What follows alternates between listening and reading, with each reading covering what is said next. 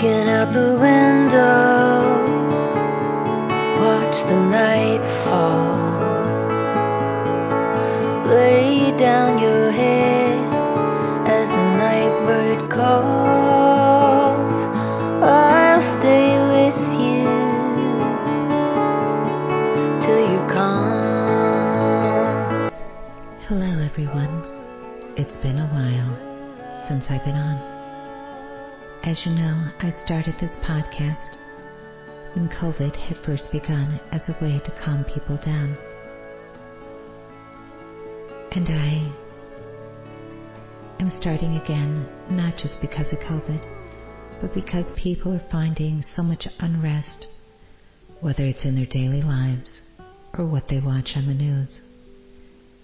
It seems that there's so much chaos, so much hate in the world. At least that's what is brought to the forefront. But I know that there is good in everyone. And sadly, a lot of that good is not brought to our attention. You have to trust that good will overcome anything evil. And in the meantime, I wanted to give you something to inspire you and then a short story to help tire you so you could sleep. And this inspiration is about fear. Embracing fear is not a one-time endeavor. It's a lifelong journey. Every time we step outside of our comfort zones, we inch closer to realizing our full potential. Let's remember that fear is not a barrier. It's a bridge that connects us to growth and to wisdom and self-discovery.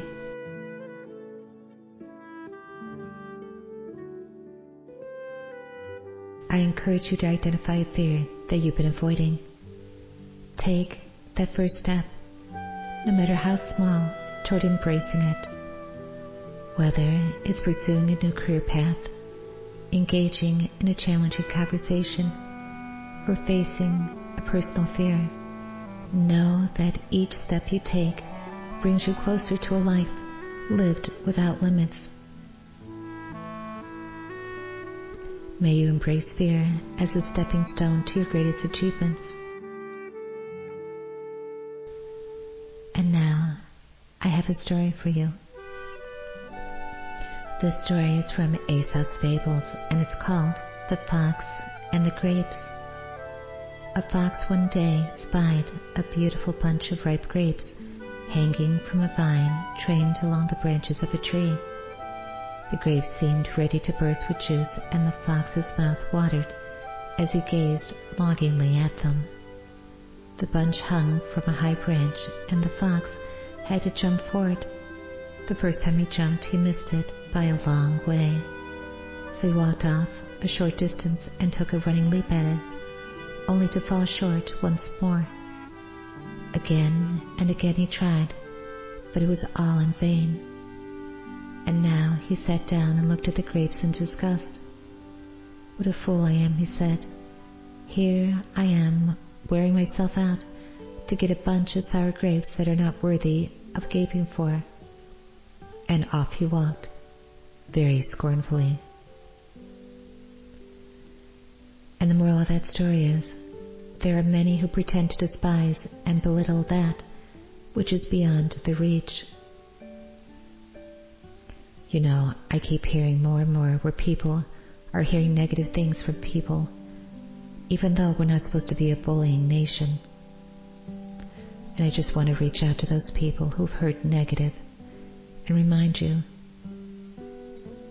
of a saying that my daughter used to say when she was younger, and that was, haters hate you because they ain't you.